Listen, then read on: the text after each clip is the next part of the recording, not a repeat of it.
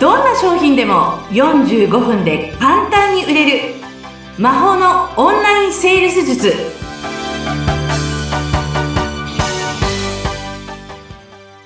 こんにちは。セールスコンサルタントの高水康生です。よろしくお願いします。よろしくお願いします。お相手役の相本幸子です。高水さん今日もよろしくお願いします。お願いしますあもうね、今まで本当にいろんなね、お話を楽しくリスナーの方も聞いてくださってると思うんですけれども、ずばり今日はどういうお話をテーマに進めていきましょうか？これはですね、かっこつける人ほど実はかっこ悪いんですよ。ということ。ちょっとね、あの、やっぱりこう、皆さん生きてくる年数が長いと、うん、まあまあプライドとか出てくるんですよ。そりゃしょうがないですよね。そう。でも、それがね、やっぱり足かせになって、なかなかこう自分の殻を破れない。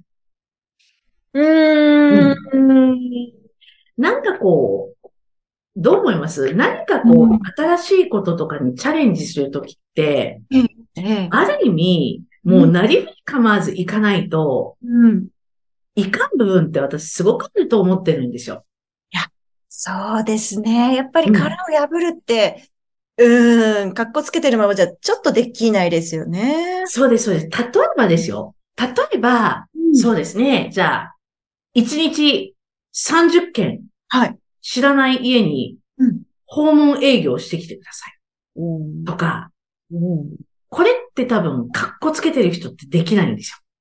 そうですよね。うん、でき、いや、なかなかハードル高いかもしれない。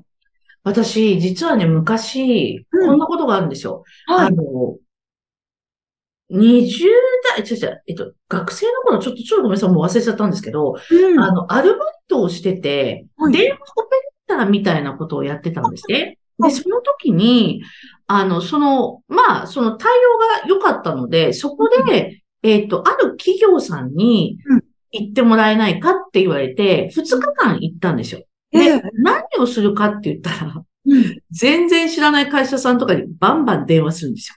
営業の。あ、電話を受けるんじゃなくて、するんですよ。ええー、それはきつい。きつって思ったんですけど、まあ、やるって言っちゃったから、もう、やるしかなくて、ものすごいやったんですよ、一日何十件も。すごい。そう。で、まあ、その時もね、まあ、すごい若かりし日でしたけど、うん、まあ、なりふり構わずやったっていうところで、結果的にものすごく向こうさんに喜んでいただけて、で結局ね、一日何十件もやったんですけど、うん、コツを掴んでくるじゃないですか。で、結局、あの、その契約に結びついたのもね、うん、結構あったんでしょ。え、すごそうなんです。私はやり方なんてわからないし、ただ、うん、本当に必死にやってただけなんですよね。ああ、なりふり構わずやってた結果。うん、そう。で、まあ、これはね、ちょっと、まあ、今のはちょっと余談なんですけど、うん、あの、よくね、起業家さんとかで、うん、あの、例えば営業するなんていうのを、プライドがあってできなかったり、うん、うん、そう、それで自分が、例えば売れたいって思ってね、私のところに来ても、うん、こうやってみたらっていうことに対して、何かプライドがあってできなかったりとかね、こういう方ってすごく多いんですよ、人工的に。ああ、あの、こうやってみればって、でも、みたいにこう、なんか理由が出てきちゃうみたいな。そうなんです。で、それって結局、が、がですよね。ああ。で、プライドなんですよ。で、私はよく講座生に言うのが、うん。あ、そう。そのプライド持ってて、あなた今まで売れてきたのって言うと、やっぱ売れてないんですよね。いっぱい企業塾とか行っても売れてきてない方とか特にそうなんですよ。で、あなたの、その、でも、にょろにょろって出てきたことって、それって、売れてるあなたが言ってることなの？それとも売れていないあなたが考えてることなの？売れてない私ですと。じゃあそれってやって売れんのかな？って言うと、すいませんってなりましたね。ああ、でも自分でも、その自分のがに気づけてないパターンっていうのもある。めちゃくちゃ多いです。成功してないにもかかわらず、その成功してない自分のやり方で行こうとするっていう。なるほど。うん、あそう。でね、そういうあのね、プライドとか、うん。かっこつけてる人ですよ。いわゆる、やったことないことはチャレンジできない。本当は怖くて。うん、本当はね。そういうね、そう、かっこつけてる人っていうのは実は一番かっこ悪い結果が出るんだから。うん。か。そう。で、ちょっとここに関して、私の昔の話させてもらっていいですか、え、聞きたいです。高水さんお願いします。あの、私、アパレル販売員からすぐにアパレル販会社を辞めて、独立起業したんですよね、うん、30代の時に。で、そこから、まあ、おかげさまで実績があったので、会社員の時に、あの、洋服をね、1億円とか売ってきたので、うん、いくつかの会社からすぐにオファーがあって、まあ、すぐに手帳なんかも真っ黒になったのはいいんですけど、うん、あの、まあね、忙しく過ごさせてもらってた中で、ある私のクライアントの社長さんが、うちの一番売れてるお店に、実は入ってほしいと。うん、で、そこを、あの、手直ししてほしいと。言われたんですね。で、私は当然仕事なんで、あ、もちろん OK です言ったんですよ。うん。うん。で、そこの店舗で臨店、つまり私が店舗に入って指導するっていうことは、うん、まず最初に、私が爆裂売ってやるぜっていう、まあ、まず、こんなに売れるんだよ。あなたのお店ってっていうところを、率先炊飯をする人なので、私、見せるっていうところから始めるんですね。へー。で、そ、そこの店舗には10人ぐらい女性のスタッフ、販売員さんいるんですよ。うんうんうん、うん、で、えっ、ー、と、私、その当日、まあ、花駅屋だけに乗り込み、そう。絶対負けないぜって思って、お店に入っていくんですよ。で、とにかく私、スピードが尋常じゃないんですね。早いので、はい、もうお店に入ったら、うわーって一気に5、6人お客様取っていくんですよ。掛け持ちで。見てみたいですけどね、それをね、まずね。でね、うん、そうなると、うん、私が5人とか一気に抱えていくので、そこの店舗のスタッフさんは、私に、あ、サポート入りますって言って、個人売りをみんなつけてるのに、私が自分で抱えたお客様を、あたかも自分がせ捕まえたい、捕まえたっていうかね、自分が声かけたように取っていこうとするんですよ。はははは。私、あ、私が来んなっていうぐらいで、っていう、こうこういう顔して結構ですって言うと、あ、申し訳ございませんってみんな行くんですね。要は、自分のお客様は自分で取りなさい。うん、なるほど。なぜかというと、これは舞台なんですよ、お店っていうのは。舞台に立ったら、先生だろうが、部下だろうが、教え子だろうが、お客様にとっては関係ないんですよね。確かに。うん。で、逆に、部下に譲ることは部下のためにはならないって私は思ってるんです。餌を与えるお母さんじゃないんだよ、私は。確かに。そうなんですよ。そこから取りに行くってことをしなきゃ意味ないですもんね。そうです、そうです。成長しないんですよ。で、あの、その日ね、そこのクライアントの社長さんが、もう店舗の前でずーっとお店を見てたんですよ。で、そう、私はもうとにかく、ぜ、あのね、ぶっちぎりで売ってやるぜっていう感じなんで、縦横無尽に一日中接客販売をして、結果、まあ、彼女たちは叶うわけないわけですよ。で、もう、頭何個分も上で終わったわけなんですね。ああ、すごい。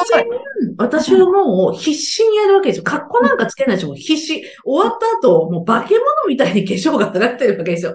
汗だくで。いやね。必死だから。そう。でも、お直しとかあるから、張り山3つぐらいつけて、メジャーとかもこんなもん、互い中になんか3本ぐらいつけてて、もうそれぐらいなんですね。うん。で、終わった後に、そこの社長さんが、ちょっとみんな丸くなれって言われて、なんかエンジン組まされたんですよ。で、え、嘘？私も入んの？と思って入ったんですよ。そしたら、いやー、もう乾杯だと。うん。出るわけがないって。まあ、当然、高見先生の実力っていうのは当然、あの百貨店のフロアで有名すぎたから知ってると自分も。でも、目の前で見せられても圧巻、勝てるわけないって、売り時を知りすぎてて、うん、もうこれは負け、負けるしかないなって途中から思ってたと。で、私ね、まあ、その後いろいろ彼、あの、社長さん喋ってて、その後なんか話振られたんですよ。うん、なので、ちょっと何喋ったか覚えてないんですけど、たった一つ覚えてるのは、はい、私、そこの販売スタッフとか営業さんがみんな行ったところで、うん、いや、もう私ね、すごいブサイクだったでしょって、必死すぎてね、ブサイクだったでしょって言ったら、その社長さんが、ブサイクなことあるねんって言って、うんこつけない人が一番かっこいいんだっていうことを言ったときに、ああ、そう思ってくれんのかって思って、ああ、かっこつけない人が一番かっこいい。いや、でも多分めちゃくちゃかっこいい姿だったんでしょうね、もう。いや、ブサイクですよ。そう、でもね、あの、それってでも、その社長さんがね、私にそれを教えてくれて、あ、本当に確かにそうだなって思ったんですよ。で、それは、まあ、自分のことを言ってしまうと、要するにいつもそういう私は必死で、もうなりふり構わず、とにかく目標を達成するためとかね、あの、みんなをとにかく喜ばせようとかさ、みんなをとにかく導いていかなきゃって、もうただただ必死で、なんかこう、まっすぐ人に向き合ってポーンってものも言うし、でも大好きでみんなのことが、で、売り上げとかもね、必死に接客をしてきた中で、確かにブサイクだったけど、でも、結局ね、私のそばにいた子たちって、うん、私のもとに5年、10年いた子たちばっかりだったんですよ。うんそう。だから、あ、そっかと思って、もしかして、こういう不細工なところを、私の元部下たちは、ついていてくれたのかもしれないって思った時に、気づいた時に、あ、社長が言ってたみたいに、不細工なことって、実はかっこよかったんだっっていうことに、まあ、気づけたんですよね。うん、いや、めっちゃその話、ぐっときますね。